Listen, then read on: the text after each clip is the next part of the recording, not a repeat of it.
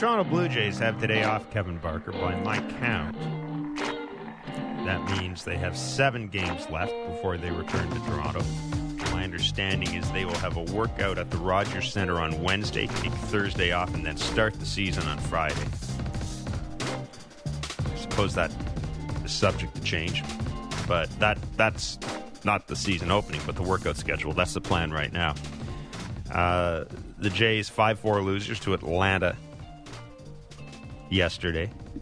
And, um, well, Kevin, we're at, we're at the point right now with seven games left in the Grapefruit League season. We know the results don't mean anything. We certainly know that the the one loss record in the Grapefruit League doesn't necessarily mean anything. But I, I think yesterday we both agreed when we talked, and we both agreed as we watched yesterday's game that kind of our point of emphasis right now is trying to get a handle on the readiness of the pitchers as we approach opening day. Uh, this lineup is pretty much set.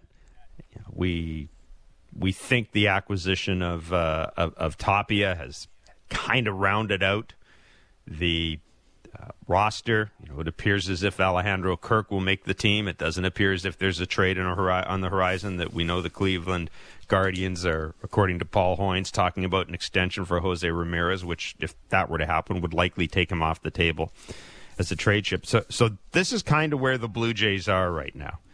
Um, uh, f- from my point of view, yesterday's game, the you know, I've been kind of focusing in on middle relief anyhow. From my point of view, yesterday's game, the, the, the thing that in- interested me the most was David Phelps because we've talked about David Phelps and how good he was for this team. Charlie Montoyo, after the game, is essentially saying, hey, David Phelps is on this team if he's healthy, period. Like, he's not auditioning for a job, he's auditioning for health. So let's talk about what we saw out of the middle relievers yesterday because all the, all the other stuff that went on. Look, Bo Bichette isn't hitting much this spring. Bo Bichette's played every game but two so far this spring. Bo Bichette's in kind of that grinding mode right now. Uh, he's doing what he has to do to get ready. I, I just, I do not care about the numbers, the numbers in spring training at all. But talk to me a little bit about this, the middle relievers and what we've seen right now. Yeah, Marquis Grissom always used to tell me that the, the numbers that you get in spring training don't go on the back of your baseball card. So uh, you can you can read into that what you want to read into it. I'm with you, Bo. Bo's one of those guys, all the moving parts. I do know when I was down there, it looked to me like he'd quiet quieten down the hands a little bit. There's not as much rolling of the hands before he lifts the leg kick. Remember now, he's got two different leg kicks. He's got that one yep. that he'll raise it, and then he has to raise it a little bit more when he notices, you know, he he recognizes off speed pitch out of the hands. So it takes some time to get the foot down and get it singing. So don't pay a whole lot of attention there. Just think that they're all healthy. That's the biggest deal, and it seems like they are. They're working out the kinks. They'll be ready to go when the seven games are over. The middle relief guys. Look, the one guy that stands out to me is is, uh, is Tim Mayza. I, I watched him yesterday. He's the one guy that's left-handed that's going to have a big role out of this bullpen in big spots that if you watch and, and, and you know pay real attention to his stuff, I don't want to say it has to be perfect location wise, but it has to be as about as close to perfect as, as you can get, right? It's if he's missing middle of the plate and up a little bit, like we saw yesterday, bad things are going to happen. Like it, the, the ball just seems to not move as much. It flattens out a lot more. It doesn't have the late giddy up to it like it does when he's pitching in. He's establishing in. Uh, it has the late movement to it, and then he can feed that off the slider. Look, maybe I'm reading too much into this. Uh, you know, maybe I don't have as much confidence in Tim Mayza as a lot of other people do, but I just think with the role that he's going to play he's the one guy here that you you you know you you need to see him starting to get big league hitters out. Forget about the guy that's got the number 75 on his back. Who cares if he's getting him out? It's the other guys, the everyday guys that you know he's setting them up, he's putting them away, he's doing it efficiently. Uh, that that's one of the guys. And then you see yesterday, Trevor Richards looked good.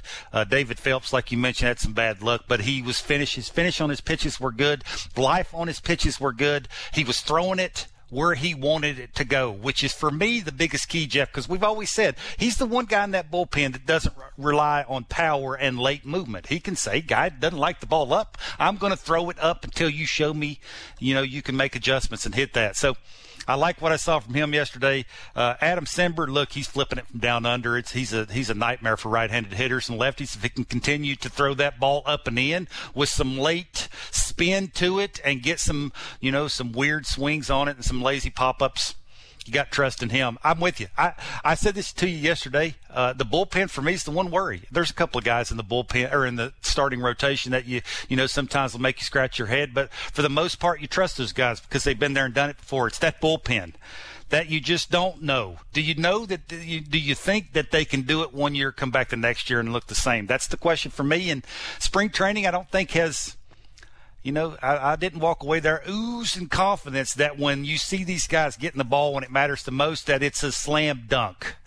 And for a team that's supposed to go where the Blue Jays are at, that for me is just a little bit of a worry, Jeff.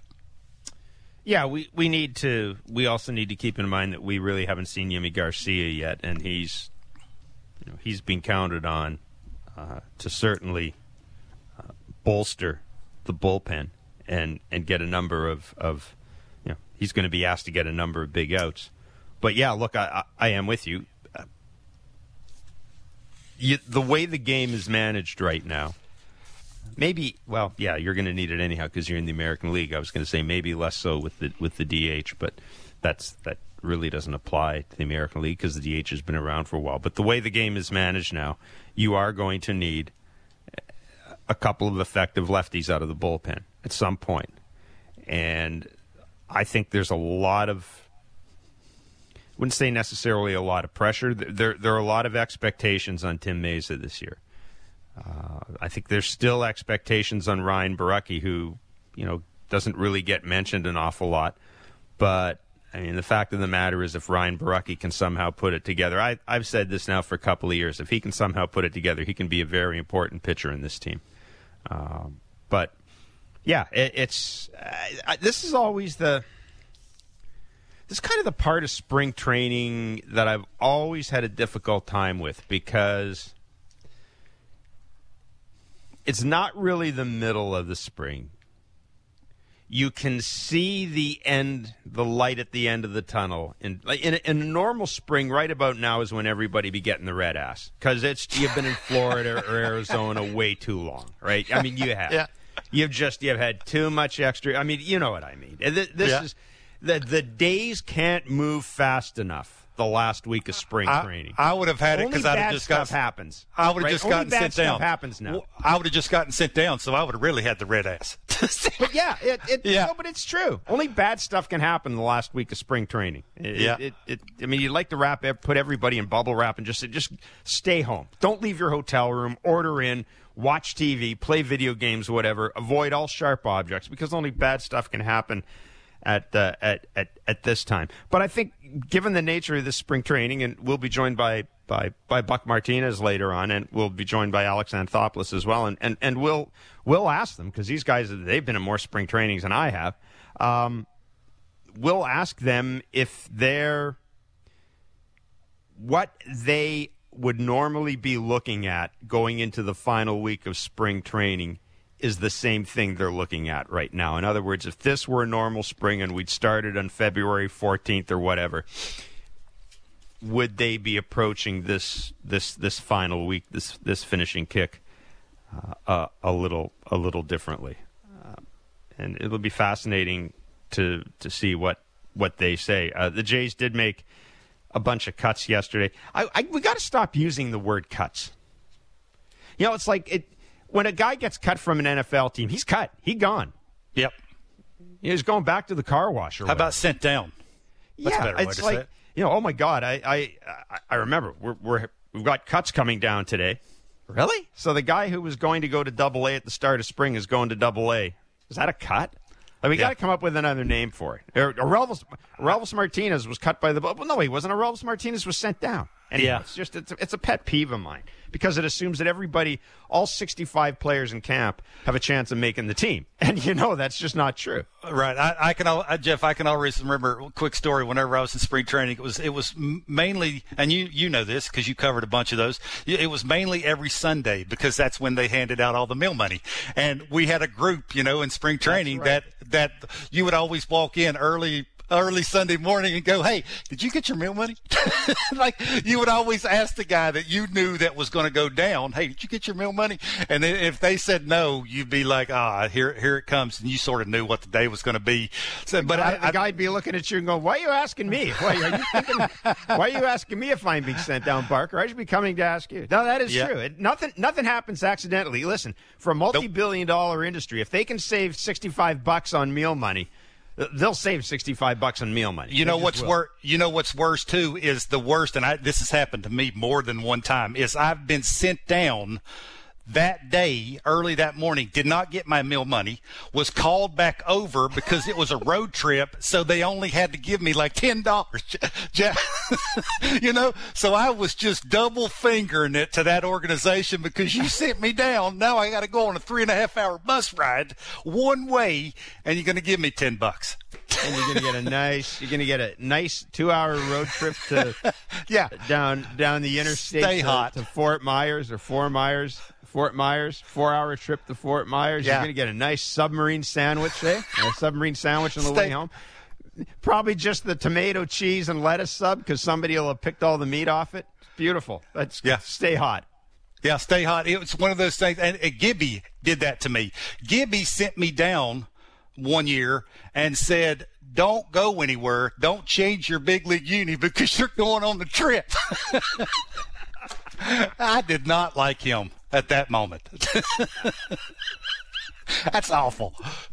Man, I miss those days. Podcast. Please rate, review, and subscribe. Now let's talk about that a little bit. We'll we'll have a chance to talk about the Jays when when when Buck is on and when and when Alex joins us as well. But talk about those. Talk about. I mean, that's part of spring training, right? Getting sent down is part of spring training. Not getting sent down is part of spring training. Was there? I uh, forgive me. How many did you? How many times did you make the team out of spring training? And you know oh, why I'm asking you. Only one time. That was 2000 uh, when okay, I was for was, sure. When I was for was sure the first like? baseman. It okay, was the best. The final day. Oh man! Final days of spring training are wearing down, and you're. Like, did someone come to you and give you the high sign and say, "Hey, Bark, you know, relax. You got this. You're making the no, team. I, I knew going into spring training that I'd made the team already, and you know, okay. I, I just got to be honest with you. Like I would hit a one hop screamer to the second baseman. I could care less. that that's the difference. Like mm-hmm. when I knew that I had the job, I would just work on mechanics, getting my foot down, being nice and fluid. I could work counts a little bit better. I could take a, a borderline strike fastball early in the count that I knew if I was trying to make a team, I wasn't taking that, buddy. I was getting it down and, and, you know, trying to spin and throw the hips at the baseball and do all those things. I was trying to be more excited. But when you know you're making a team, it's just easier. It's that mindset of, okay, yeah, I hit a line drive. That's exactly where I want to be because I know those line drives will start, I'll start creating more backspin and the ball go where I ultimately want it to go. So yeah, it's it's way easier when you know for sure that you've made a team. It's like Bo Bichette. You you led the show off with talking about Bo Bichette not mm-hmm. caring about his numbers. If he was fighting for a team, we would be caring, he'd be caring a lot more, but obviously he's not. And it just makes it a little bit easier because, you know, you're not having to worry about anything like that. You're worrying about you know, just the little things, the little tweaks that you're making. I can still remember the, the, the last day that I was in camp, the last guy that I could hear in the batting cage was Vladdy. Vladdy was the only guy in there. I, I was, I left the, that billion dollar facility to go to the field. The only guy that I could hear in the batting cage was Vladimir Guerrero Jr., just tweaking things, working off a tee. So that's what they do, right? The established ones, the ones that know they're going to make the team, don't have to worry about anything else. They don't have to worry about the, making sure that the manager's door is tweaked open so he can hear you in the batting cage taking balls off the tee because the sound's different. He did, they don't have to worry about that. Did knowing you were going to make the team in 2000 change how it felt when friends of yours were sent out? You know, you're in the clubhouse in spring training. You know you got the team made. Guys who were with you in the minors, teammates, probably close friends, they may have been sent out. Did that uh, did, did did that change the way uh, you know you you did, did that change kind of the, the sentiment or the emotion when you saw one of your good friends going down? Not really. I mean, I hate to say it that way, but when I was no, young listen, enough, listen, it's fair. It's a business. That's that's Yeah, why yeah. I'm asking. I was I was young enough at the time that that I was it was all about me. It wasn't about my buddies. I wasn't there to make buddies. I mean, I had some because mm-hmm. I was happy go lucky and and you know I, I was hitting in groups with all the big boys because I was one of the big boys. You know, I could hit the balls just as far as they could hit it, and that was sort of fun and. You know, I was, I was a part of that. But when it comes down to, you know, your your buddies getting sent down, it's like, you know, you could be playing cards at a table, and your buddy walk by, and you'd be like, "Hey, uh, why aren't you dressed?" And he tells you you're getting sent down, and you're like, "Oh," and then he walks out the door, and it's like, "Here's my five of hearts." it's like you just uh, you just you just don't. I mean, it's it's nothing against your buddy, but it is, you know, it is a cutthroat kind of game when it comes to basically you're thinking to yourself, thank goodness that wasn't me. And, and it's him and not me. And that's just the way baseball is. That's, you know, it's, it's just one of those games that it's a very in, I know it's team sport, but it is very ind- individual when it comes to, you know, you thinking about your career and where it's going and how much money as quick as you can make that money. That's what you're trying to do. So, yeah, it's a, it's a little bit of a sad moment for about 30 seconds, and then after that, you really try not to think about it. Any incidents you remember? Guys pitching a fit when they've been sent down, or, or, or you know, guys maybe not pitching a fit, but guys throwing stuff in the locker, or guys who were really upset. You don't have to mention. You don't have to mention names if you want, but guys who were really upset when they were set when they were sent down. No, the the only one, and I've told you this story. I don't know if I've told it on the air before, but I was with the Phillies, and and the person that sends that releases people, I was released, flipped me the release paper. When I was called in the room, he flipped it and it was in, sort of in slow motion across the table. He didn't like slide it over to me. He flipped it to me. And, you know, I'd been around long enough that you don't flip papers to me. You hand Right. it to me, respect me enough to do that. And, you know, I was seeing I was thinking of things that I could do to him and get away with it, and people wouldn't find out. And then, you know, since I, I, I collected myself and signed it and left and didn't say anything, that's that's one time that happened to me. Most people respect it enough and understand the game enough that it's a business. That you know th- these teams are basically made before everybody ever shows up to spring training. It's odd that a guy shows up nobody's ever heard of and makes a baseball team out of spring training. It's very odd. I mean, this it happens occasionally. You know this. You've seen it, but it's very very odd. Most of these organizations, most of these teams know their teams going in to spring training and adjust accordingly to that. And most of these players understand. I understood, and most of the players that I was around understood. The managers always do the releasing, or is that also a sign of where you are in an organization? You know, if the manager's the one that calls you in and says, "Hey, you know, hey, Bark, you know, look, we we we we're going to send you out. We like what you did. We want you to work on this. You know, you're you've had a good spring. You're in the forefront of our mind and all that. Go down and hit it. Yada yada." Yeah. Uh, is it always the manager who delivers? And is that a sign to you? If the manager's delivering the message, does that mean that you've had a pretty good spring and you're still in their plans, or do you read anything into it? As as far as I know, the manager always sends people down out of spring training. It's never the GM. It's never the president. Obviously, the president you Okay. never see. It's a lot of the times it has. It's always the manager. Now released, that would be a little different story. I've never been released out of big league camp. I've never been released from the big leagues. I'm assuming that the GM would come to you and say Okay. that kind of thing. Like that's a higher level. Now the minor leagues, the coach will come to you and say, look, the organization wants to go a different route. Uh, you're basically not in their plans. Depends on the relationship between you and the manager. That's how the conversation will go. Normally, the the conversations that I've had, that I, the rooms that I've been in, the conversation is very short. It is organization wants to go a different route. You're not a part of it. Here, sign this. I sign it. I go out of the room. I go pack my stuff up. You know, the clubby helps me get my stuff to the car, and that's it. So it's, you know, it's cutthroat. It is what it is, but everybody has to go through it sooner or later.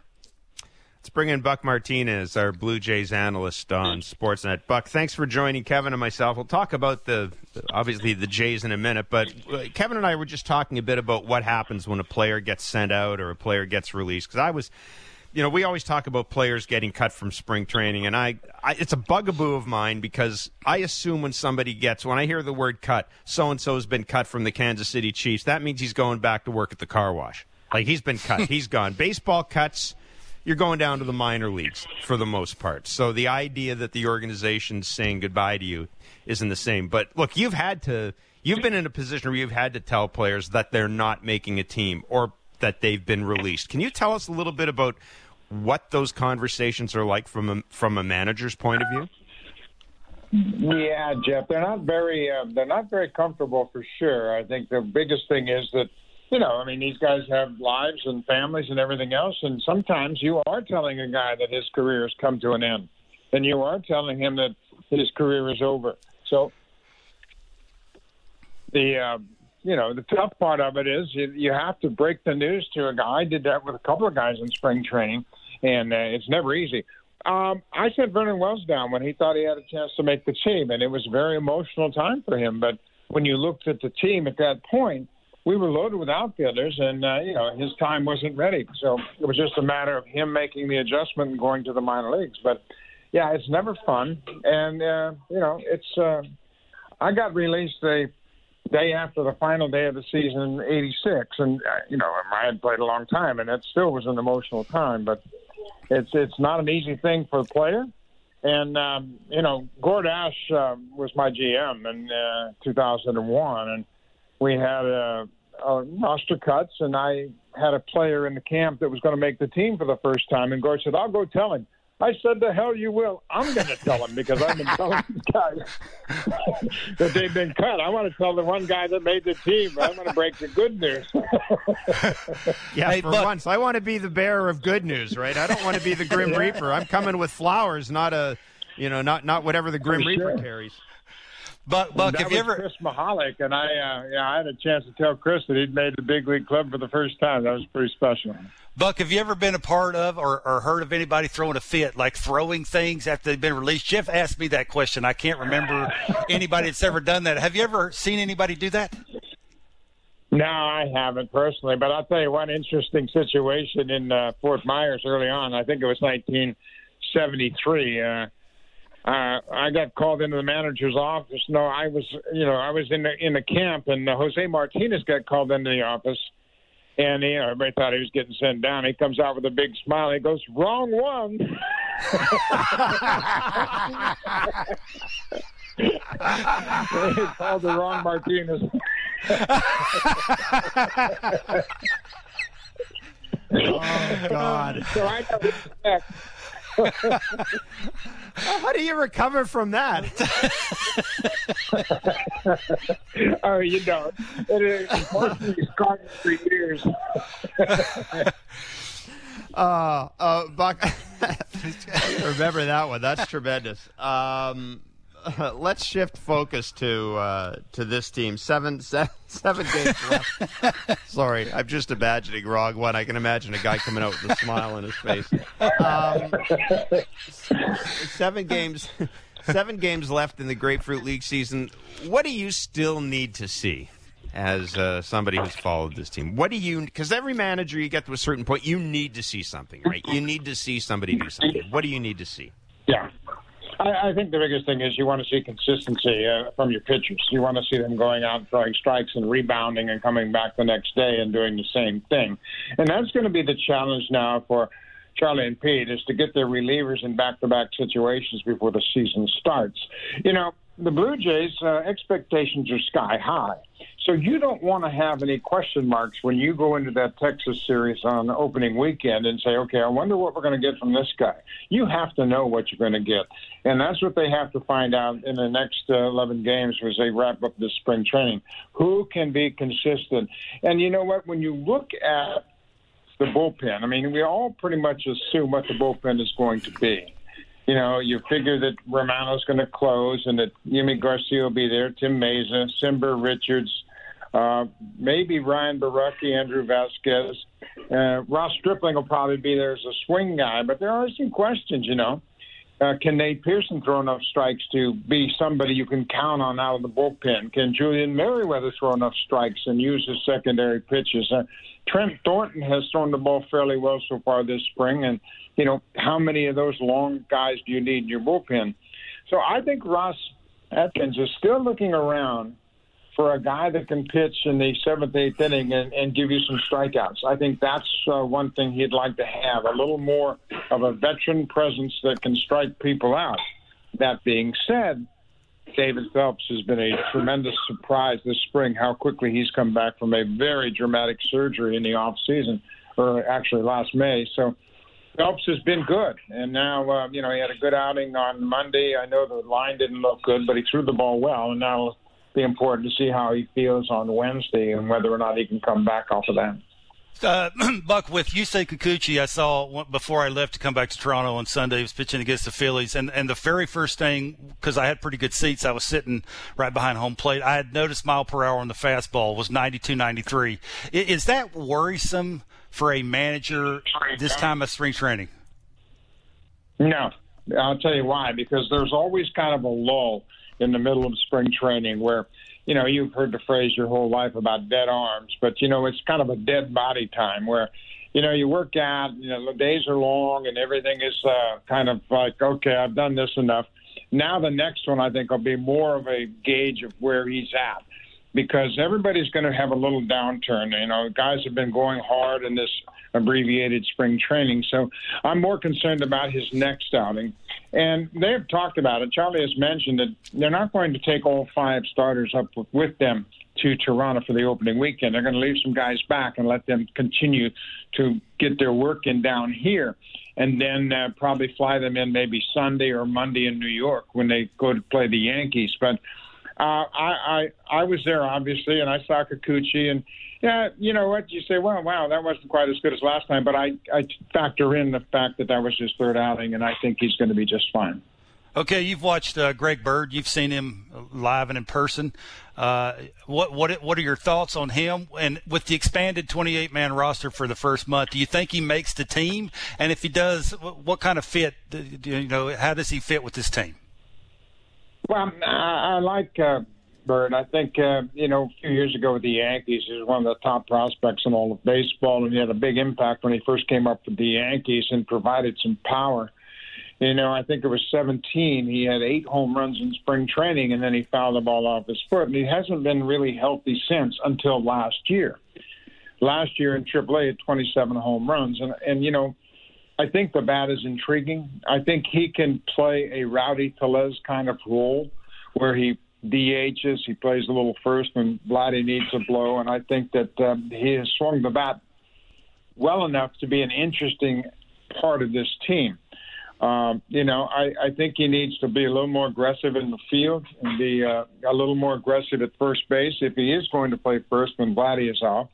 But uh, I like his bat. I think the the approach he has is is very similar to the style that uh, Guillermo Martinez wants to see from all of his hitters, and he uses the whole field, and he has good power to the opposite field. So I think he's a good fit for this team, and I, I kind of expect him to make the team. It, it now appears, well, at least from what we've heard, it, it, seems as if there's a chance, a better chance the Jays are going to take three catchers going north than we may have thought uh, a month ago. Me personally, I don't know how you felt about it a month ago. Um, good or bad? that they're taking Alejandro Kirk with it. Look, I think a lot of us look at Alejandro Kirk and say, and, and I thought he was either going to, I'll admit it, I thought he was either going to be part of a big trade or start the year in AAA. Um, clearly, that trade so far hasn't happened. It doesn't look like it will. Is is it is it good for him to be with this team, or does he need to go down and catch every day? Well, you know that's an interesting question. I, I think the Blue Jays like him more for his bat than his catching ability right now. And, and I think with that, that I think they envision him as a guy that can pinch hit from time to time, uh, DH from time to time against lefties, and you know the way it sets up. I mean, maybe Bird's the DH against righties and Kirk's the DH against lefties. But I'm with you, Jeff. I think initially the plan was for Gabe Moreno and uh, Alejandro Kirk to catch at AAA, and then Danny Jansen and Reese McGuire to catch in the big leagues. But I, I think that's changed a little bit, and I, I think they're probably going to take him as well.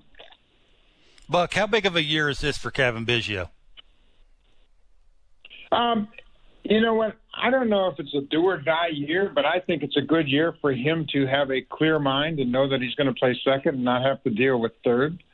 That's a tremendous adjustment to ask for any player to come in and all of a sudden say you're going to be our everyday third baseman. And I think he he was overwhelmed by the speed of things. Uh, the speed of the ball coming at you from a different angle than you're used to, and I think he's much more comfortable at second.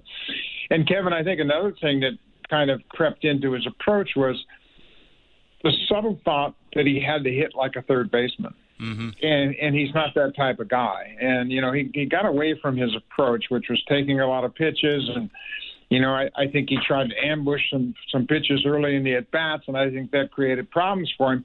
And then on top of it, you know, he dealt with a couple of injuries throughout the course of the season, and I just think the entire season was a grind for him. But what I've seen so far this spring, his head's in a good place. Physically, he's in a good spot, and I think he's much more comfortable thinking about the prospects of playing second base.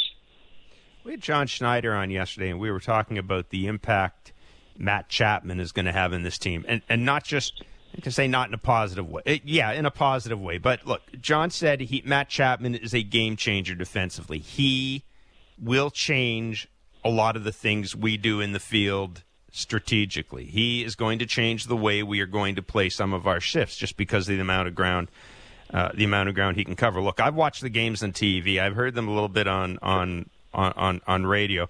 But until you're in the ballpark and you actually see what's going on with Matt Chapman, I, I, I don't know if, if, if we necessarily get a complete picture of it. He really is going to make a, a, difference for this team defensively, isn't it? It's almost like you've added. It's almost like you're, it's an NFL team, and you've added a defensive player of the year, and now you kind of structure yourself your your defense around him. Yeah, you sure have, Jeff, and and he has been a defensive player of the year in the past, and you know he has such a unique style of playing third base because he plays so deep, and he's able to play deep because he has a cannon for an arm, and he's got great explosive first steps that he can get in on those little choppers and rollers that he makes great plays on. But at the same time, I think another thing, and I've said this time and time again, the front office has done a hell of a job of bringing in character guys. And when this guy stepped into camp, it was like he'd been here for years. He went around and introduced himself to everybody. He brought his wife to the clubhouse the first day and said, "You know, what? we're going to love it here. We fit right in." And when you hear him talk, he is so excited about the prospects of playing on this team, and he's not worried about, you know, where he hits in the lineup or anything else. He just wants to be part of a winner and I, and I think he understands how good this team is. But again, they have brought in another character player that's going to be a tremendous asset. And in this day and age, in any kind of sport, chemistry is so important because everybody is is making good money. Everybody, money is not an issue. It's about how you get along with your teammates and how badly you want to win as a team. And when you have Bo and Vladdy and Chapman and Springer and Gurriel and, and on and on and on, all these guys, all they talk about is winning. They don't talk about contracts or cars or good looking outfits or anything else. They talk about winning every single day. They are getting ready to win a World Series championship, and Matt Chapman fits right into them. Buck, really good of you to join us. Uh, cannot wait to see you up here. Uh, looking forward to seeing you middle of next week, and then Friday it gets going for real. Thanks for your time as always, my friend. Be well, travel safely.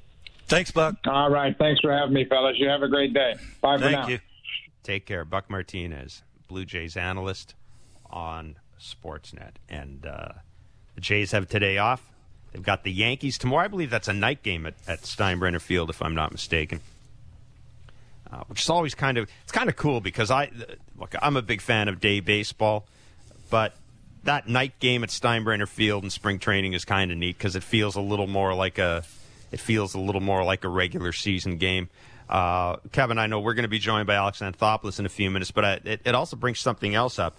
Um, was it important for you because you you would have spent a lot of time in the in the Cactus League? Uh, would, would, most of your spring training was in was in Arizona? Would I be correct in saying? It, it, well, yeah, yeah. I spent quite a few in Arizona, but okay. I did spend some time in Florida too was it important to get a night game in before the regular season started? You know, just get uh, get get used to the lights and and things like that, or is that is that just yeah spring training? You played at ten in the morning. Let's get the hell out of here.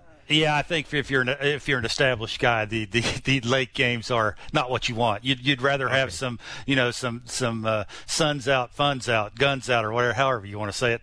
Uh, I think that that has a little bit more to do with it than I can remember uh, that I, I think we went on the road one time. I don't even remember which team I was, what that I went to, but the, the road trip was long. We had a night game, and then I got sent down. And minor league camp starts way earlier than big league camp. You got to be at minor league camp at like six fifteen. So I'm not. I didn't get home till like one thirty, and I got to be at the field the next day at like six o'clock because. I got sent down. So it's it's a it's different for everybody else, but you know it's look. I I, I think these guys are so physically in tune with what they, who they are, where, you know, what they need to do, where, well, you know, whether they play night games or day games. I don't think it really matters. Alex Anthopoulos is general manager of the Atlanta Braves. He's had quite an off season. He's had quite a busy off season, and uh, yet, if you look at the Braves, well, I mean, I'm trying to. I'm looking ahead to my World Series picks, and I, I think I probably lean to the Dodgers, but I got the Braves right up there which is something to say when you've lost Freddie Freeman. Alex Anthopoulos joins us next. It's Blair and Barker on Sportsnet 590 The Fan and wherever you get your favorite podcast. Smart takes on the biggest stories in sports. The Fan Drive Time with Ben Ennis and Stephen Brunt. Subscribe and download the show on Apple, Spotify, or wherever you get your podcasts. Every sport has their big, juicy controversy. Boxing has the Mike Tyson ear bite. Cycling has Lance Armstrong. Baseball has its steroid era. Curling has. Broomgate. It's a story of broken relationships, houses divided, corporate rivalry, and a performance enhancing broom. It was a year I'd like to forget. Broomgate. Available now.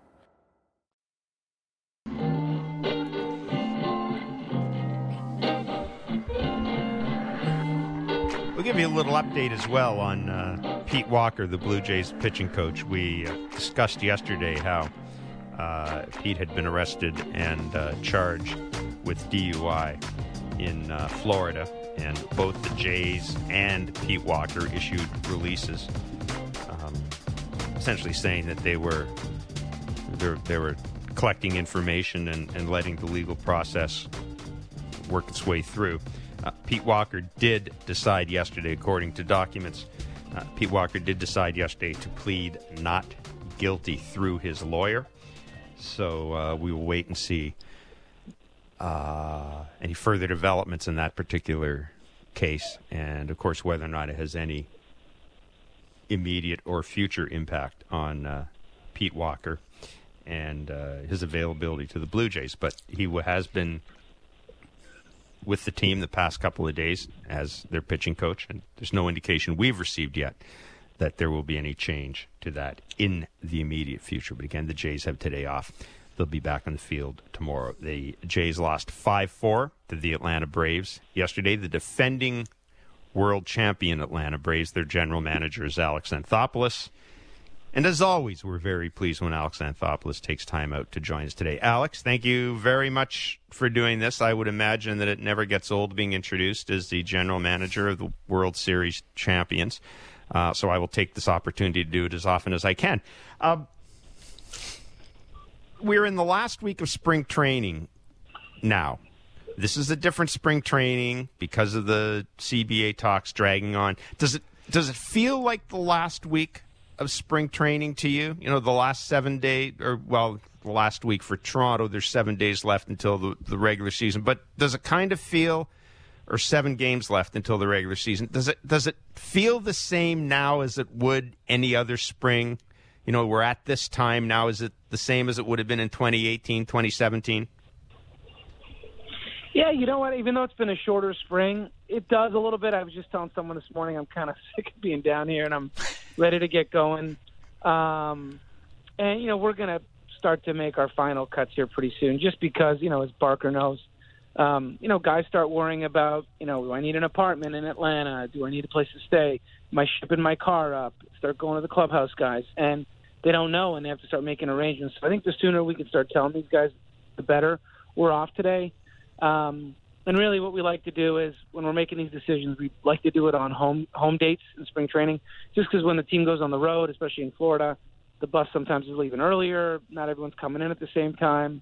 So, um, you know, I would say by Sunday at the latest, we'll probably have the team set. We open up on Thursday, so we're heading. Our last game is um, uh, yeah, our our last game is early next week. So, um, but yeah, I think we're getting to the point, especially now that we're going to be expanded to 28 players. Um, everyone's doing the same thing. You just don't want to lose any of your depth. So, as much as there's a focus on who's on the opening day, 28, you just want to make sure you keep as many players as you can because we can make changes two weeks into this thing. Yeah, you you do get to that point in spring training where you reach what I call peak Florida. I mean, you just do. Yeah. yeah, big time. You get to that point Big where time. it's it's time to go. Hey, uh, well, boy, you. I mean, you've you've had an, an awfully hectic off season, and, and I, I thought of this with when Freddie Freeman left and signed with the Braves, and you turned around and brought Matt Olson in, and, and the other acquisitions you've made to your team, and, and I was wondering. Because I know that you often talk about your experiences growing up as an Expos fan. Of course, you've had experiences in the Blue Jays front office you've been a fan of or been around teams that have lost franchise player. I mean, Montreal, it was almost an annual occurrence that a franchise player was leaving. Toronto, of course, Carlos Delgado uh, ended up leaving. Roy Halladay. I, these are all different circumstances. I get that, but after all this stuff happened with Freddie, were you able to kind of compare?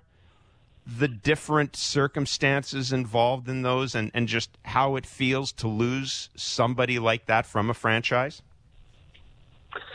Yeah, you like you said, it was just different parts of my life, right? So with the Expos, obviously, I was a huge Expos fan. 1994, the strike, and then 1995, we're back playing, and Ken Hill's traded, Wetteland's traded, Grissom's traded. Those guys were traded so fast. But I remember just being a pure baseball fan and being upset when Delino DeShields was traded, and then ended up being a great deal. Um, you know, when I got to Toronto, my first year was 2004, and that was Carlos Delgado's last year. So I just got into the Blue Jays. Um, that was similar in the sense that he wanted to stay, at least from my understanding. But I was in amateur scouting, and I again I had just gotten there. Uh, But my understanding was that he wanted to stay. Financially, the ball club wasn't spending a lot on payroll. You know, I think the biggest issue was just the percentage of payroll that was going to be allocated to him. Um, with respect to Freddie, we had talks with him during the summer. He wanted to stay. That was very clear. He's an elite player. He's going to cost a lot of money. He's going to do very well from a financial standpoint. And um, we just got to a point where it didn't look like it was going to get done, and we had to move on. We have a really good club. You know, he's such a key. He was such, a key part of our club for so many years that you know we needed to make sure we were going to fill the left-handed bat, the great defense at first base.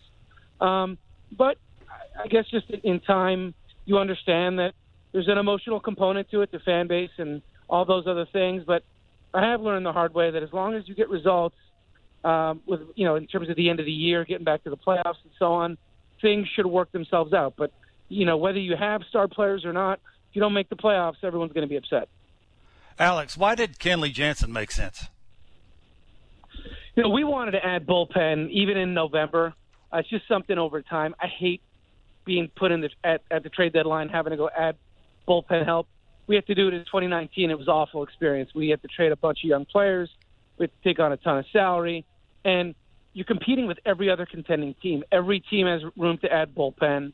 Um, everyone can fit those guys from a payroll standpoint, and it's just it's not something you want to do during the year. And the other component is um, if you're going to add bull, bullpen help, for the most part, you're probably doing it closer to July. So if things aren't going well for you early, you're going to scuffle through four months of bullpen problems and lose games. And look, the last part of it is if you plan on being a contending team, you're going to need a deep bullpen because you know you might be down a run or two, and you want to have good relievers to keep the game close. So, and you want to be able to give guys days off. And our bullpen was fantastic in the playoffs because we had off days. But during the season, you play 20 games in a row, 15 games in a row. You can't pitch the same three or four guys. So, ideally, if you could be seven or eight deep in the bullpen the entire year, that's obviously the home run scenario. But we were pretty determined to add bullpen. Even in November, we talked about Jansen, but you know we couldn't come come to terms.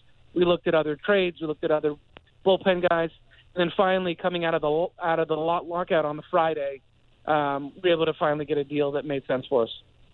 You know, we had Ned Colletti on uh, the day actually that Kenley Jansen signed, a couple of hours before he signed, and we were talking about the possibility of Kenley with the Jays. Now, and, and Ned made an interesting point about him because, of course, Ned knows him very well. Ned was the GM when Kenley uh, broke in. And he said, Look, this is how I view Kenley Jansen. Can he get you 40 or 50 saves? No, probably not.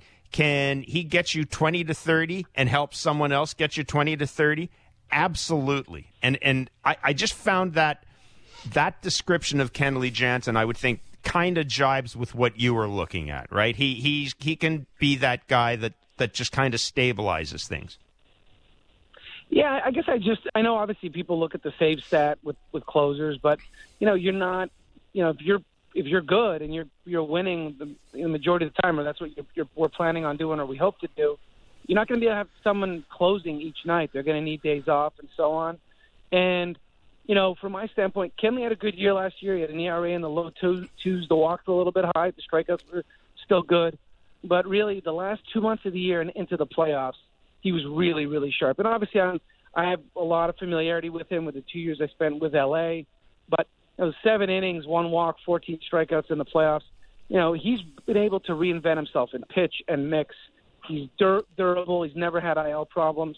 So, look, I, I mean, if we gave him the ball enough times, could he get 30, 40 saves? Sure. Um, but again, our goal is going to be to keep these guys fresh. So what that ends up in terms of save opportunities and so on. Will Smith last year at 37 or 38 saves for us.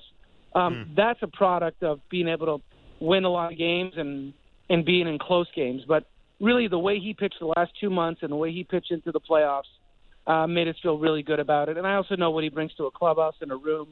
And now just having that depth. Will Smith can close. AJ Minter's closed in the past. Luke Jackson's closed in in the past. So um, we have a lot of guys that that could certainly pitch the ninth if someone needs a day off.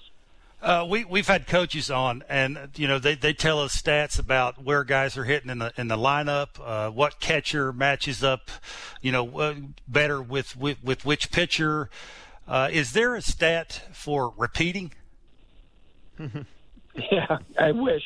Um, you know, I, I get asked about that a lot. You know, what are you going to do to repeat and this and that? I just, yeah. it's hard enough to make the playoffs. And I, I think, you know, one of the mistakes, you know, obviously you're always self-evaluating. And I look at, you know, I'm, I, I analyze from a, my own role, what could I have done better? What would I change? And I look at going from 2020, we're in game seven of the NLCS. We had a 3-1 lead. We lose game seven by one run. We're so close to getting the World Series. We would have had a real shot, uh, certainly if we had, we'd gotten there and I got so consumed with what wins in the playoffs going into 21. And we had cut pay, we cut payroll from 20 to 21 because of the pandemic and so on. But the moves that we did make, you know, some of them definitely worked out well. Um, they were all designed but winning in the playoffs, and I think we lost sight of the fact is you need to get there, and you start to look too far ahead about building a roster for the postseason. To get there is hard enough, and you need that depth to certainly do it. Um, you know, but I can tell you this: my my goal every year is how do we get back to the playoffs, and at that point, anything can can occur. Um, I'd, I'd be lying if I if I told you I didn't consider the Pat Gillick teams and how much they turned the, the team over from 1992 to 1993. I asked Brian Cashman about it in the off season, just if there's anything that he learned. Theo Epstein works with MLB now. He's at the GM meetings. I asked him about certain things. Um, so, but I, I don't think there's really a formula. I think you just have to worry about being able to get back the NL East for us, everyone's gotten better. The Nationals, the Marlins, the Phillies, the Mets, everyone's gotten better. So it's going to be tough. It's going to be tough for us for us to get back there. Um, but I do think, and I expect us to be competitive and hopefully to be in the mix. How much of an impact is the DH going to have on things in the American or in the National League this year? You know, it really changes the way you build your bench. So 2020, it was nice. DH, you don't have to worry about your bench, and then going into 21, you have to start worrying about the importance of a bench and who you're going to hit when, and are you pulling your starter, and how does that impact your bullpen, and all those things. So I'd say the majority of clubs obviously want to be able to rotate guys through the, the DH spot. Um, I just like the fact that we don't have to worry about when do we pull our starter, when does a reliever come in. Um, you know, and just look, I was always a guy that was pretty adamant. I love the NL, growing up an Expos fan. I love the strategy. I love the thought if you wanted to play a poor defensive player, you have to pay the price for it and uh, if that meant you wanted you wanted the bat in the lineup, I liked it. But then the more I saw certain guys flail away, um, and then having the DH back in 2020 in the NL, I realized how much more I enjoyed it. And it's just from a you know trying to build a team, the roster, and so on. It's a lot easier because now our bench, the focus on the bench is more if guys are going to miss significant time, can those guys step in and play? So unless you're going to run platoons in certain spots, but um, you know having people that can pinch hit, accept their role, know their role, that was a big thing when you're in the NL and you're trying to build a bench. Alex, as always, we appreciate your time. Best of luck this season. Uh, thanks so much, and uh, yeah, we'll do this again. Good luck. All right, guys. Really glad to be on. Really appreciate it. Take care. Absolutely. That's Alex Anthopoulos. Man, he's sharp. Manager of the Atlanta Braves. That's something that uh, I, I think will be an interesting story as the season goes on to the impact of the DH on, on National League teams. Because as you heard Alex say, it, it does change the way you look at the composition of the bench. You've got to at least take into account now, as opposed to maybe having a guy on because he's got this skill set or because he can do this. It seems to me, Kevin, that especially for National League teams, the emphasis is on is this player good enough to give me maybe three weeks at, at one position if a guy goes down, you know, as opposed to simply is he a good is he a good pinch hitter? It, it's like I said, I, I I'm I'm glad it's here. I'm I was a fan of the DH even when I was covering the National League because so many people I knew in the National League, people like Felipe Alou, were fans of the DH. They just they just they saw the way the game was going. They saw where pitching was going, and they just thought it made sense to allow pitchers to pitch and you know let let hitters hit.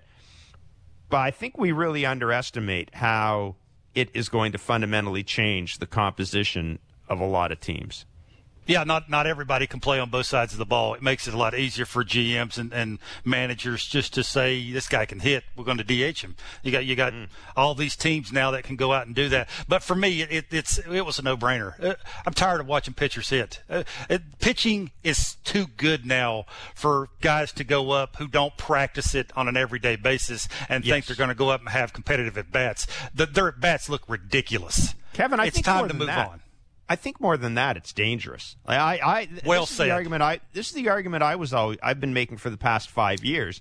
Is you you, you can talk about oh the strategy of having the, the pitcher in the game and having to factor. And I do like what Alex said. The one thing the one thing I did like about not having the DH is it did it did penalize the team that sacrificed defense you know, it, it, it, it did penalize that team. But I, I just got to the point where it was dangerous. It, it's dangerous for somebody to go up and, and, and look at a guy who's throwing 100, even yeah. if that guy has control.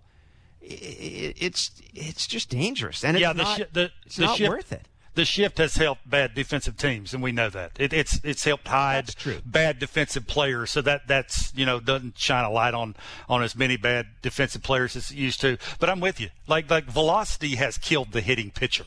It really has. And we've seen enough. Like that that's about 2 minutes that you can never get back. And now you can actually see a pitcher on the mound who has to think about getting 9 hitters out not seven, because a lot of catchers aren't any good. So you're looking at the bottom of the lineup. Eight and nine is cruise control for National League pitchers. Now it's not.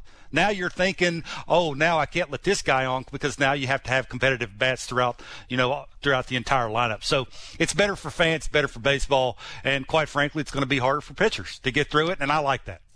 Yeah, and let's be clear as well that if it wasn't for the DH, Albert Pujols wouldn't be back with the St. Louis Cardinals, and that's kind of a that's a good story. No, I, I, am with you. I, I, I, I think it's a decision that had to be made, and um, I think whatever you quote unquote lose in the game will more than be made up by uh, by what the DH is going to bring to the National League. Mr. Barker, as always, thank you for doing this. We will be back tomorrow from nine to ten. A reminder: we shift to ten to noon on April 4th. And then, of course, we've got uh, 3 to 5 opening day. Blue Jays talk after every Blue Jays game. Going to be a busy, busy spring and summer. Thanks so much for joining us. Remember, it's Blair and Barker, the podcast. Rate, review, and subscribe wherever you get your favorite podcast.